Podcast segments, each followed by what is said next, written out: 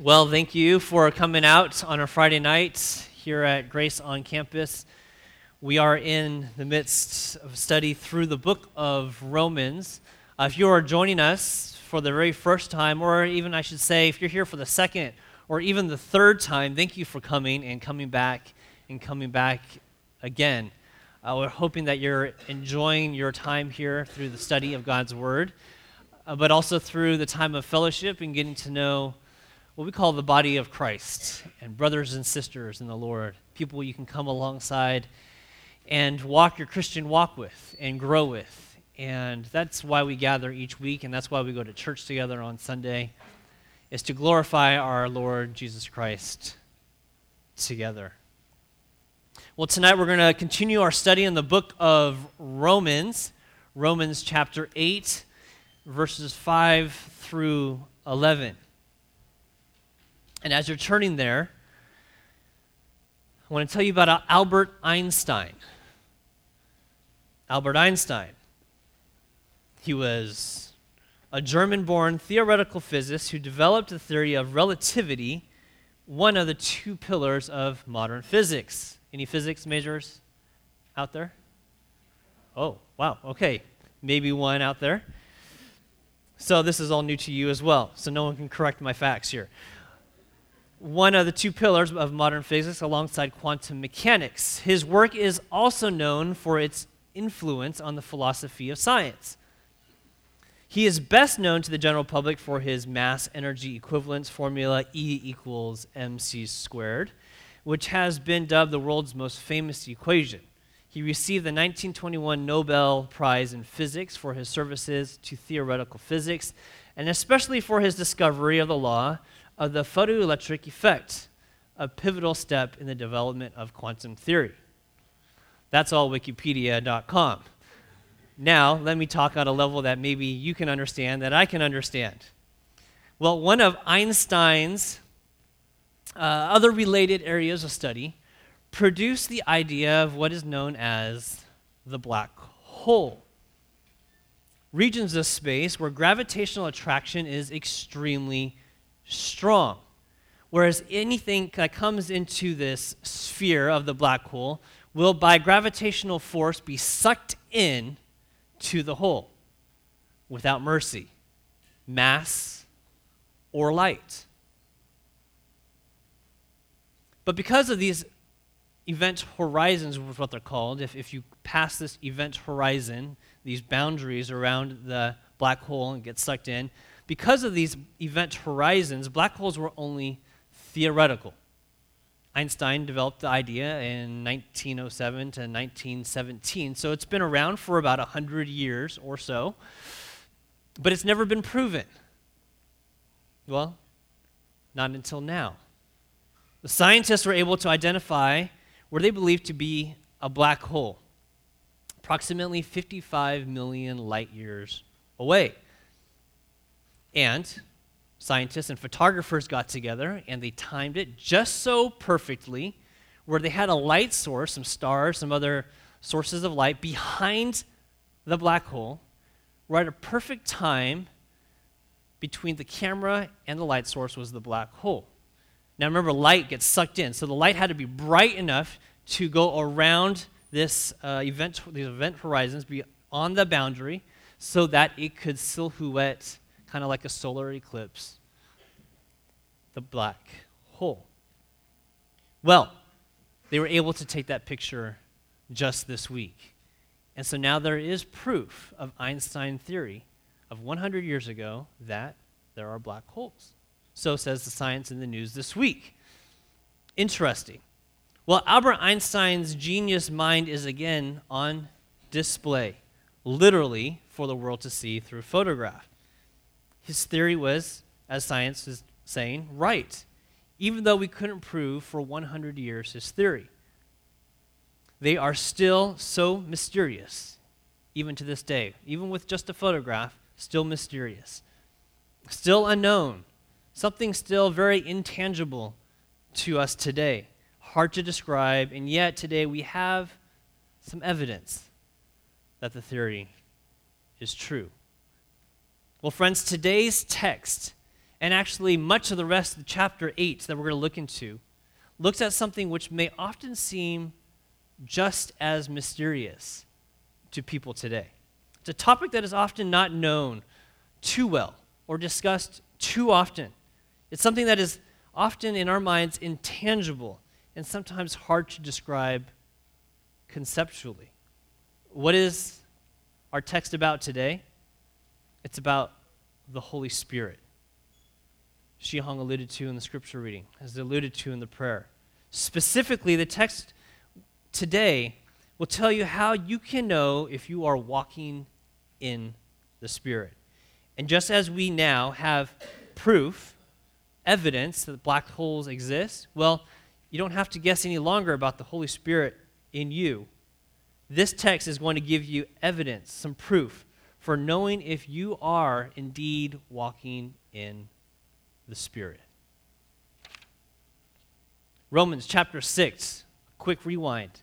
We were dead to sin. It explained we were dead to sin and we were once slaves to sin and now we are slaves to righteousness. Romans chapter 7, we were dead to the law. But there's still a struggle between our, our, our, our fleshly, um, our flesh, and our new spirit that dwells within us. Paul explains that in Romans chapter 7. And last week we looked at Romans chapter 8, verses 1 through 4, and learned about three marks of those no longer condemned. Hopefully, you're in Romans chapter 8 now. We're going to read those first four verses, and then we'll continue on into our text today. Romans 8, chapter 1. Uh, Romans chapter 8, verse 1. There is therefore now no condemnation for those who are in Christ Jesus. For the law of the Spirit of life has set you free in Christ Jesus from the law of sin and death. For God has done what the law, weakened by the flesh, could not do by sending his own Son in the likeness of sinful flesh and for sin. He condemned sin in the flesh in order that the righteous requirement of the law might be fulfilled in us who walk not according to the flesh, but according to the Spirit. In these verses, Matt explained to us through the Word of God that we are no longer condemned, but we are united with Christ, that we are one with Christ, that we are united through his death, burial, and resurrection, and that as believers in him, we no longer are condemned at all, but instead we are clothed with his righteousness. We are set free from sin, was his point two. That Christ, as a human and as a man, died for our sin. And because of his death, we are now set free from that curse of sin. We know that as believers, we can still struggle, as we already talked about. But ultimately, we are set free from the penalty of sin, from the curse of sin. And then his third point marks of those, of someone who is no longer condemned, is that we walk by the Spirit. The Christian who is no longer condemned lives a life not according to the flesh, but according to the Spirit. No longer does he live a life of sinfulness, but because of the Spirit, alive, a life of righteousness, a life that is pleasing to God. So, Perhaps you're sitting here today and wondering, well, how do I know if the Spirit is within me? H- how do I know if I am walking, as verse 4 says, according to the Spirit? Okay, it explained what I need to know, but about it, but how do I know if I personally, how, how do you know if you are personally walking with the Spirit, in the Spirit? Or perhaps you're sitting here saying today, Yes, I understand the gospel. And I understand that being condemned no longer means that I am united, now united with Christ, and that I am set free from sin. But still, how do I know if I'm walking with the Spirit? Is it merely enough to just know about it? That's why we have this text here today. This is why Paul continues on in verses 5 through 11 to explain what it means to have life in the Spirit. And so that's the question I pose to you, and that's the question we're going to answer today. And that's the main heading that we have. What does it mean to have life in the Spirit? And inevitably, once we know that, it's going to be very clear whether or not you are walking in the Spirit. See, in verses 5 through 11, Paul presents two options. Two options. Not just two options for the Christian, not, not two options for those who are sitting here today, not just two options for people here at Grace Church or in Los Angeles, but two options for everybody, for all time, two options. You are either walking in the Spirit or you are walking in the flesh. You are either walking in the Spirit or you are either not walking in the Spirit. Paul sets two options here in this text and he contrasts them with each other many, many times in different ways. The flesh versus the Spirit. Those who do not belong to Christ and those who do. Non Christians and Christians. What does it mean to have life in the Spirit? Let's look. But in order to, before we look at exactly what it means to, to have life in the Spirit, let's first look at what it means to not have life in the Spirit. What is the negative example set before us? So, what does it mean to not live in the Spirit? It is to live, here's here it is. It's up front. It is to live in the flesh. To live in the flesh. Verse 5 For those who live according to the flesh set their minds on the things of the flesh. And let me clarify the direction of thought here. This is saying that those who live or who are according to the flesh produce a mindset. They produce a mindset on the things of the flesh. It's not saying that if you set your mind on the things of the flesh, then you are according to the flesh. You see what comes first? If you are according to the flesh, the result is, uh, the evidence is, you're going to naturally produce a mindset that is set on the flesh. It's indicative. The thinking on the flesh is indicative of the heart. Setting your mind on the things of the flesh is the result. It is inevitable if you are according to the flesh. So the key is this. Key here is this. If you are setting your mind on the things of the flesh, that is telling, it is confirming that you are living according to the flesh. Okay, but it's still not very descriptive. So let's go a little bit deeper. What does it mean to set your mind on the things of the flesh? And really, this is where things get clear. This is how we know if we're walking in the Spirit. What does it mean to set your mind on, on the things of the flesh? First, to set one's mind on things of the flesh. What does that mean? Let's look at that. For example, a year and a half ago, I was married almost a year and a half ago, October of 2017, to my wife, Channing. And I know there's a couple others in the room that are getting ready for their wedding day. And as you're planning for your wedding day, you are constantly thinking about that big day and the things that are to come. You're thinking about all the small details, thinking about all of the, the, invitations that are going out. You're thinking about all the details of the decoration, the food, and, and everything that needs to get done leading up to that wedding day. Great. That is one mindset. You're th- constantly thinking about that. Well, that is what Paul is somewhat talking about here. Because it's not just an intellectual thing that Paul is talking about. It's not just constantly thinking about. It's not just thinking the intellectual conscience or having that conscience, that mindset, but it is a general direction of your life. What does it mean to set your mind on the things of the flesh? Well, to set your mind really means is to have that general direction of your life, your will. You have a preference towards this lifestyle. You, you have a desire towards this lifestyle. You, you give careful attention and detail and consideration towards this lifestyle. It's not just merely planning and thinking for, for a short period of time, but it is your general bent, the way of your life. And when you think about your life and the decisions that you're making here on this campus, are they bent towards the things of this world? And we're going to dive into the word flesh here in a little bit. But are they bent more towards the things of the Lord? How do you see your life? So let's look at that word flesh then, because I think that's going to help.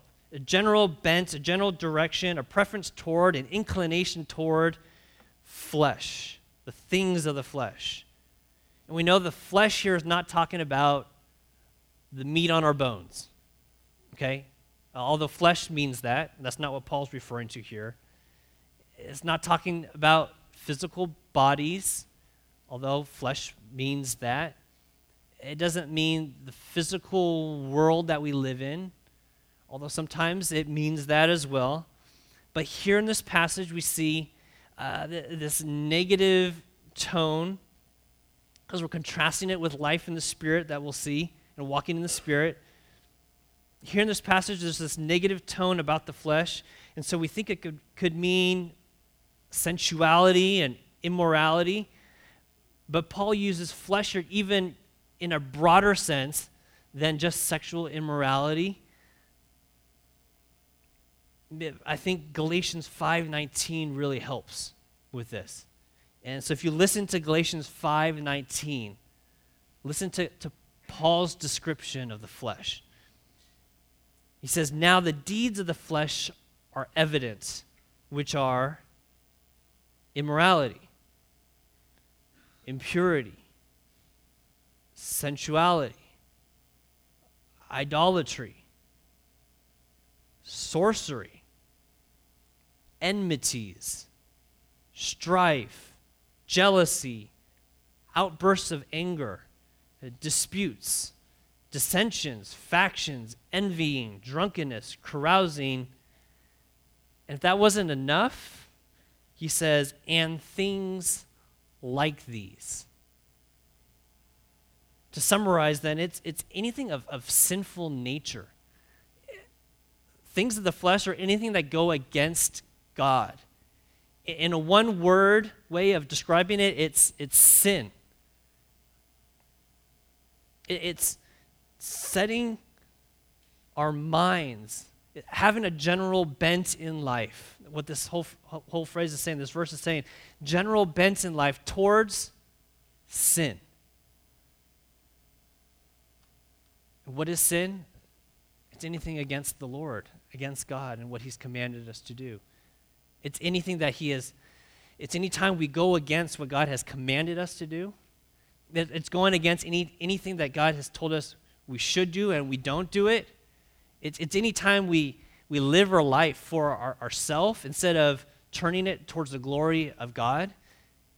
It's when we pursue the things of this world and our careers and our relationships and, and, and the possessions more than we love our God. Now, we, it's nothing wrong to have those things. In fact, those things can be very, very good and they can be glorifying to the Lord. But it's when we love those things and, and we strive after those things and we have a desire for those things and we covet those things more than we do God. So, setting one's mind on the flesh is to have a general direction, a bent, a tor- uh, an inclination towards these things, a will generally preferring sin. I think of Matthew 16 23. And Jesus says to Peter, Get behind me, Satan. You are a stumbling block to me, for you are not setting your mind on God's interests, but man's. He calls him Satan. When Paul's talking about non-believers, he says in Philippians 3:19, "For many walk of whom I've often told you and now tell you even weeping that they are enemies of the cross of Christ, whose end is destruction, whose God is their appetite, and whose glory is in their shame, who set their minds on the earthly things. In explaining this verse, one author writes Those who live according to the flesh allow their lives to be basically determined by their sinful human nature. They set their minds on, are most deeply interested in, constantly talking about, engage and glory in the things pertaining to the flesh, that is, to sinful human nature. Anything where God is absent, anything not done in reliance of God, anything that is sin. So then we must ask the question what is the reality then of setting our mind on the flesh? What is the reality? What goes along with setting our mind on the flesh? What are the things that go with it? And look at verse 6. It says, Paul says, For to set the mind on the flesh is death. And notice here, he doesn't say to set the mind again. The order comes, it's very important. He doesn't say that to set the mind on the flesh results in death. It doesn't say to set the mind on the flesh will one day, when you pass away, will lead to death. He says it is death. It is death today, that if you are still in the flesh and you're setting your mind on the flesh, you're already in death.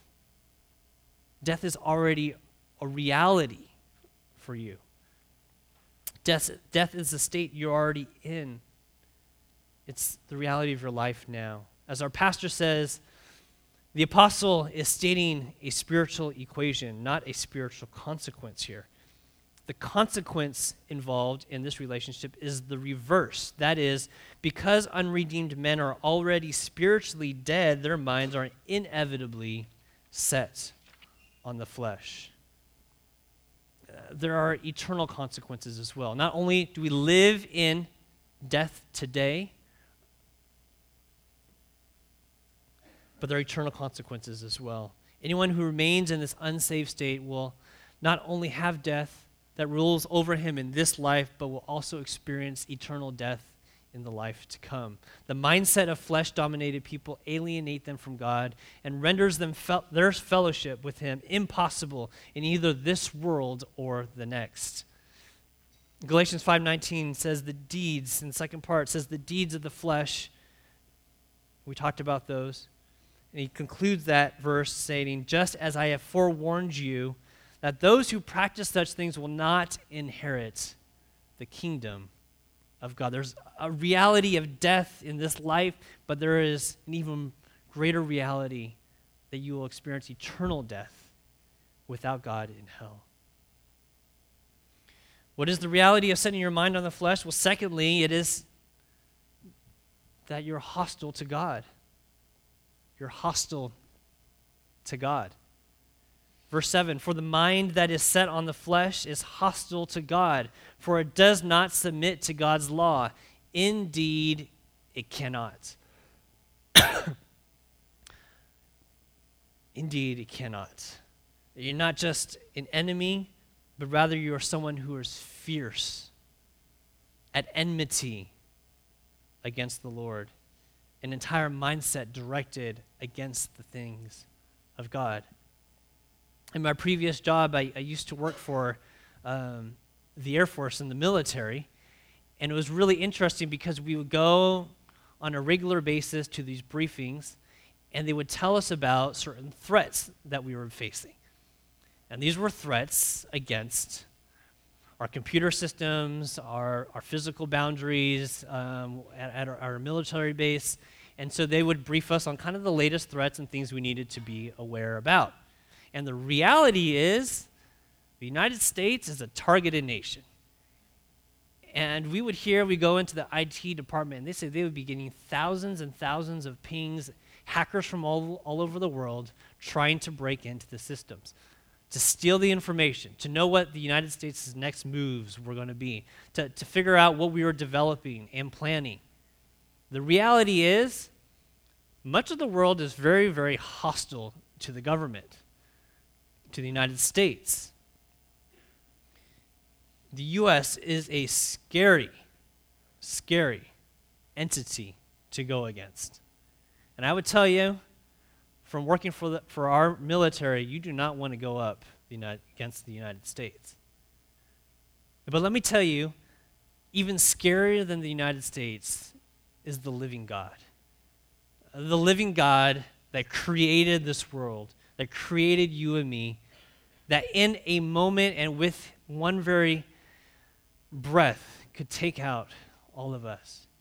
But because of his mercy and his love, despite our sinfulness and our disobedience against him, he has provided a way through his son, Jesus Christ. For anybody who comes to him today can receive that forgiveness from him.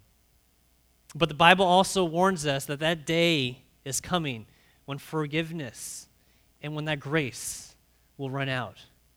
And he will come and he will pour out his wrath against all the evil of this world. Friends, you do not want to be the one going against the Almighty God. You do not want to be hostile to the Almighty God, to be at enmity, to be at war with Him. But that's what this is saying here to be in the flesh, the mind that is set on the flesh, it's hostile to this living God. James chapter 4, verse 4 says, You adulteresses, do you not know that friendship with the world is hostility toward God? Therefore, whoever wishes to be a friend of the world makes himself an enemy. An enemy of God. What's another reality of setting your mind on the flesh? Third, it is not to submit to God's law. The reality is that you're not submitting to God's law. This is also here in verse 7.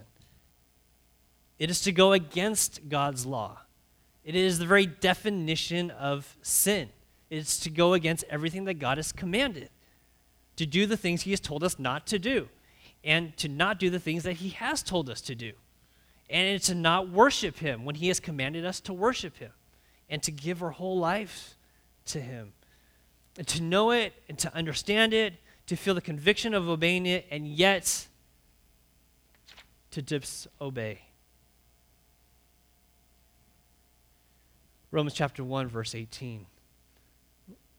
Going back to several months ago, for the wrath of God is revealed from heaven against all ungodliness and unrighteousness of men, who by their unrighteousness suppress the truth. For what can be known about God is plain to them, because God has shown it to them. For his invisible attributes, namely his eternal power and divine nature, have been clearly perceived ever since the creation of the world and the things that have been made. So they are without excuse. They know God. There is good written on their hearts and yet they disobey.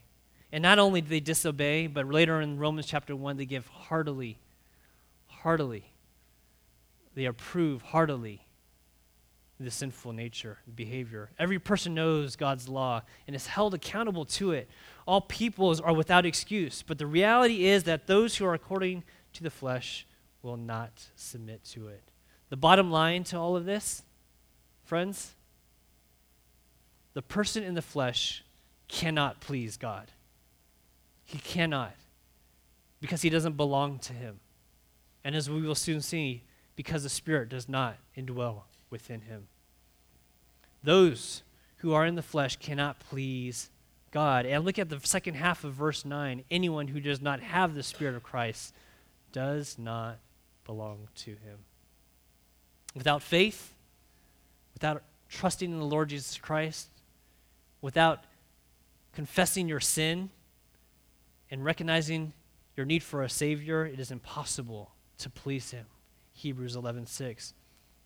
This person would want nothing to do with God. Although speaking in the context of pro- false prophets, I think Matthew chapter 7, verses 17 through 20, the example of the tree and the fruits explains it well. The good tree produces good fruit.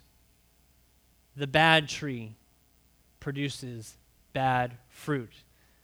The good tree produces good fruit, and the bad tree cannot produce good fruit. So what? You will then know them by their fruits.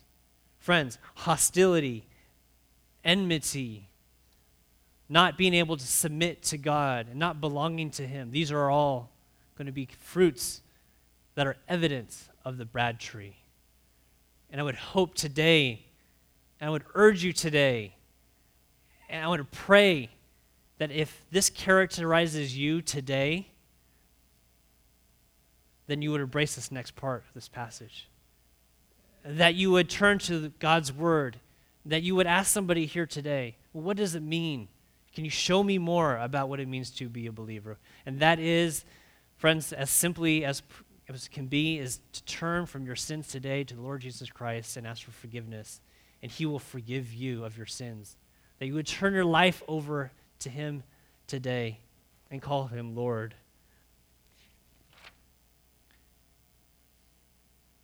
None is righteous otherwise. William Wilberforce, a strong Christian, had tried to unsuccessfully invite his friend William Plight, Pitt the Younger, the Prime Minister of England, to go with him to hear a great British preacher, Richard Cecil.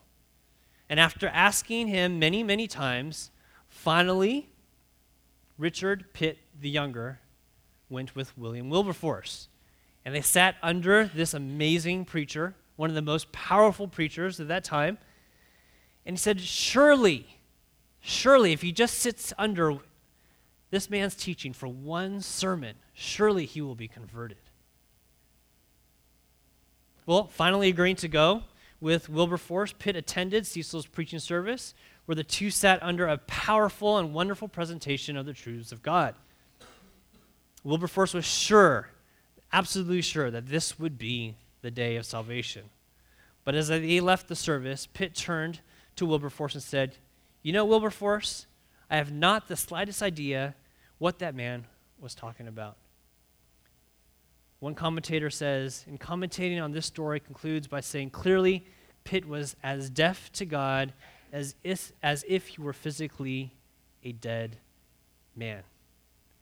Friends, without the Spirit, without being a believer, without Jesus Christ being your Lord, a lot of these things are going to be dead to you, as if you are a dead man.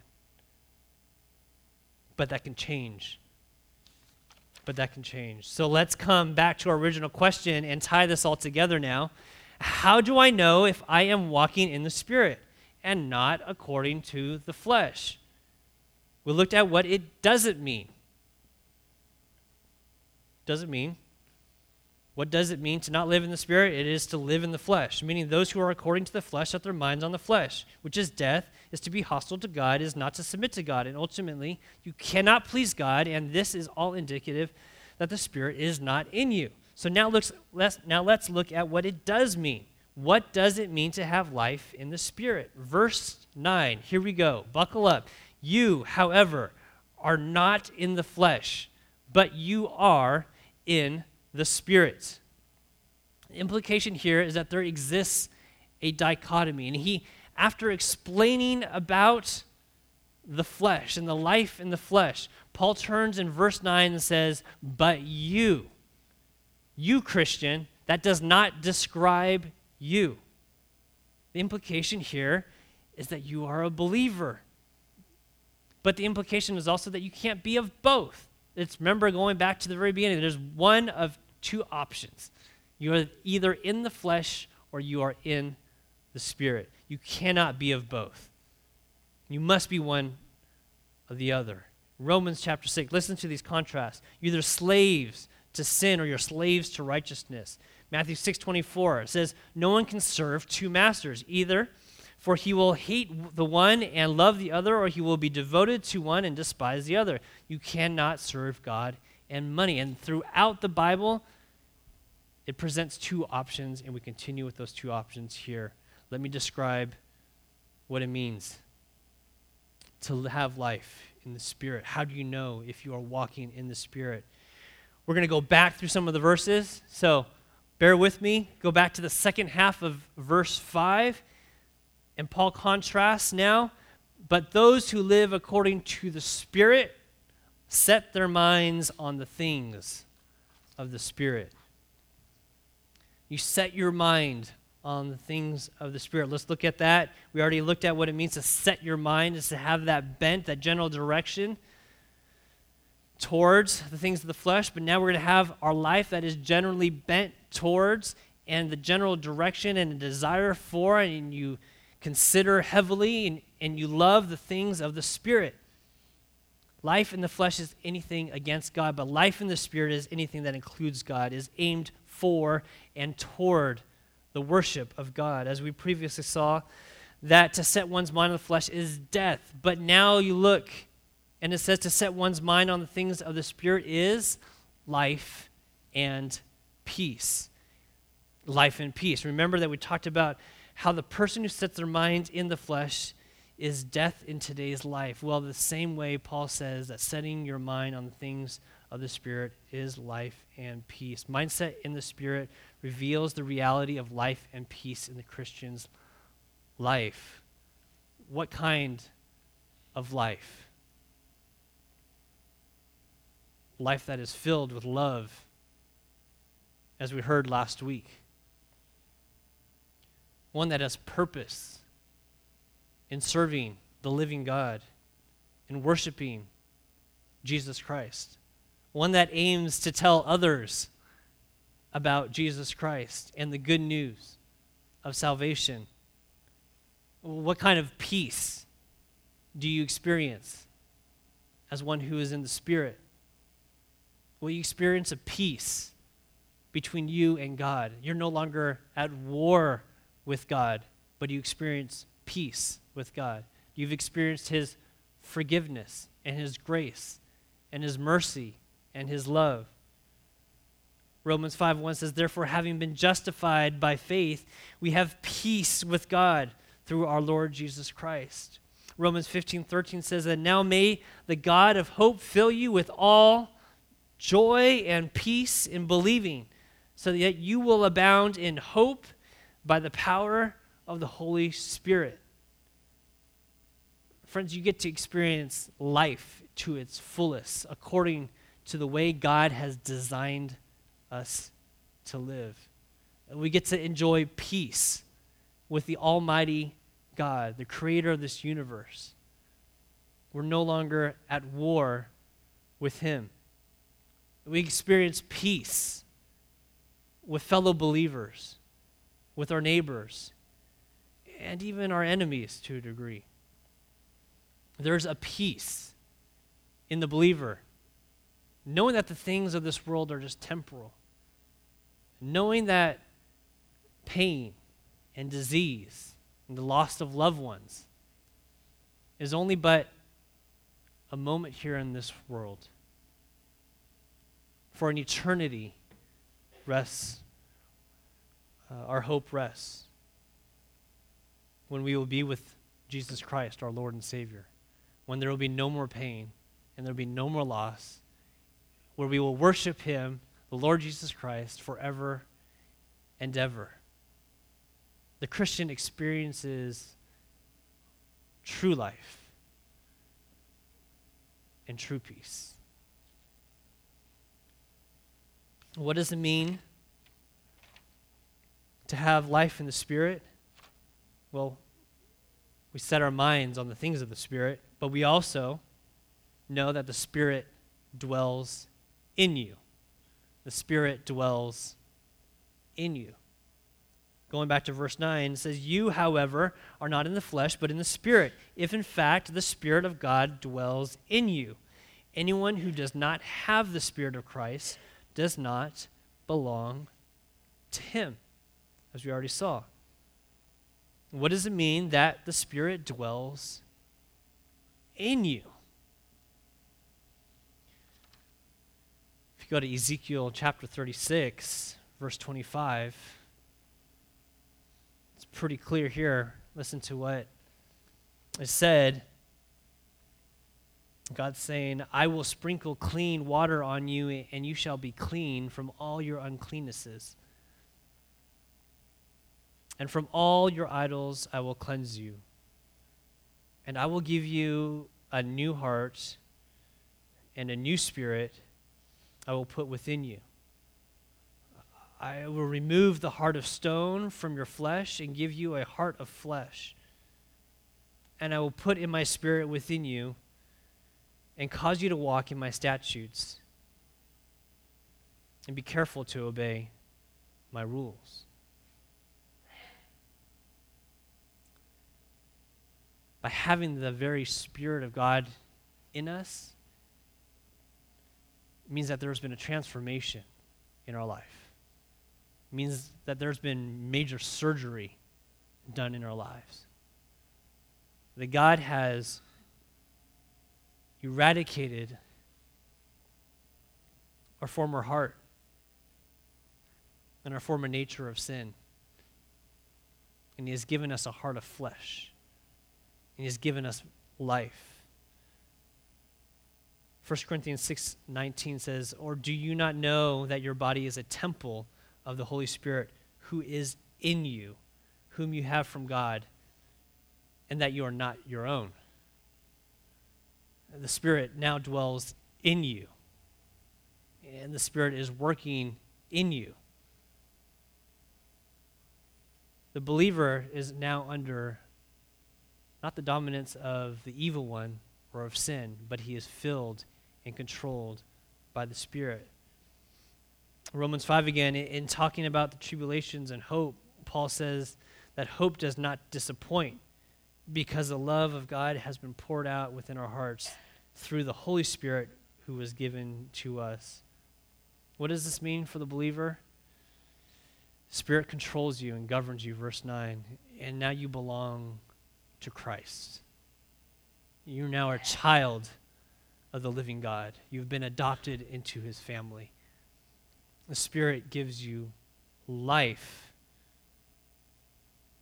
Verses 10 through 11, the last point we want to make about this. The Spirit dwells within you, and now the Spirit gives you life as well. Verse 10 But if Christ is in you, although the body is dead because of sin, the Spirit is life because of righteousness. If the Spirit of Him who raised Jesus from the dead dwells in you, He who raised Jesus Christ from the dead will also give you life will give life to your mortal bodies through his Spirit who dwells in you. I know a lot of this is repetitive, but if the Spirit dwells in you, and the Spirit is life, then life dwells in you. Back to Ezekiel 37, verses 5 through 6. Behold, I will cause breath to enter you, and you shall live. And I will lay sinews upon you and will cause flesh to come upon you and cover you with skin and put breath in you, and you shall live, and you shall know that I am the Lord. Think back to Genesis chapter 1. What did God do with, with, with Adam? He created him out of the world and he breathed life into him. And that's what he's doing for all of us all over again because man sinned. He's now breathing a new life into each one of us. And the spirit of life dwells in everybody who believes. What does this mean?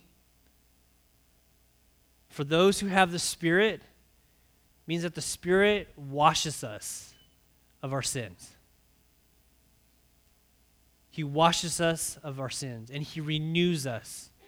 He renews our minds. He sanctifies us.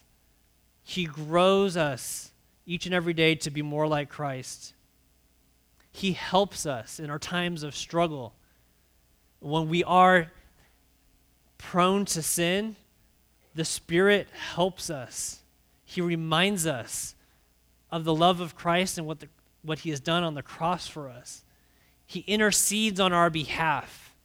When we don't know what to pray, when we don't know how to live, He prays for us to the Father. He illumines the scriptures to us. When we open the Word of God, these can just be words on the page. And so many times do we just read the pages on our, on our Bible and have no idea what it's saying. But when we pray to God, we ask Him for illumination, we ask Him for understanding. And the Spirit is the one who helps us to understand God's Word, to learn about God. He empowers us and He directs our will. The Spirit is not just a spirit. But the spirit is a person, and he has a personality, and he understands our weaknesses, and he has feelings and emotions just like us. And so the Spirit comes into us, wanting us to grow into the likeness of Christ, understanding us, and pointing us to Him.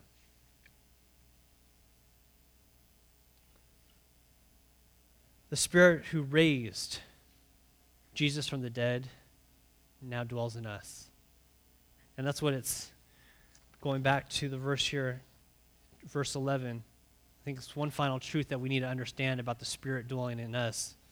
And that's that it's the very same Spirit that raised Jesus from the dead. The same Spirit that was there with Jesus Christ on the cross and in his resurrection, who brought him back from the dead, who helped him through that time on the cross, that same Spirit now dwells not just in this place, but in our very hearts. And it's that same God who wants to bring, same Spirit, who wants to bring glory to our living God. So often we want to do things our way so often we want to live in the flesh. But, friends, if we have the Spirit, we can live according to God's word. The hallmark of the believer is that the Spirit indwells with him. Two ways, two considerations. We're either walking in the flesh or walking in the spirit. Maybe you're here today and you stumbled across across Road 2160E or a friend brought you out and maybe this is all new to you. And I say I'm so glad that you're here tonight. And as we were talking about these two, I hope you were considering which one you're a part of. Because we just explained the evidence of the proof or or the characteristics of someone who is living according to the flesh and one who is living according to the spirit. And we've given exactly what the Word of God says. And it's very easy for us to know which camp we would fit in. What is our general bent? What do we set our minds on? Are we hostile to God? Are we, are we at peace with Him? And so, my prayer tonight, and I think the prayer for everybody here, is that you would come and have the Spirit indwell within you. Last week, I was helping Channing's brother move. Um, they moved from Torrance area to, to Big Bear. And um, one thing that I always try to have with me when, I, when I'm helping people move are gloves. Gloves. Um, you never know what you're going to be moving. You're carrying cardboard boxes and things that are sharp and um, just all kinds of things. Things get dropped into into a pile of, of weeds and grass, and you pick it up. You can get scratched easily. Things are heavy. Sometimes, sometimes you need a little bit extra grip, and so we bring gloves. And gloves are extremely useful. They're extremely helpful. they're extremely practical. And when you think about gloves, there's what? Gloves for moving, gloves for planting. Uh, you have gloves for baseball. Um, and there's many purposes for gloves, um, even for food, for cleaning the bathroom. But the glove can do only that which it is supposed to do. But the glove cannot do anything by itself. Only when there's a hand inside can the glove actually function and do what it's supposed to do. And as cheesy as maybe that example is, I hope it's helpful because we are a tool made for God's glory.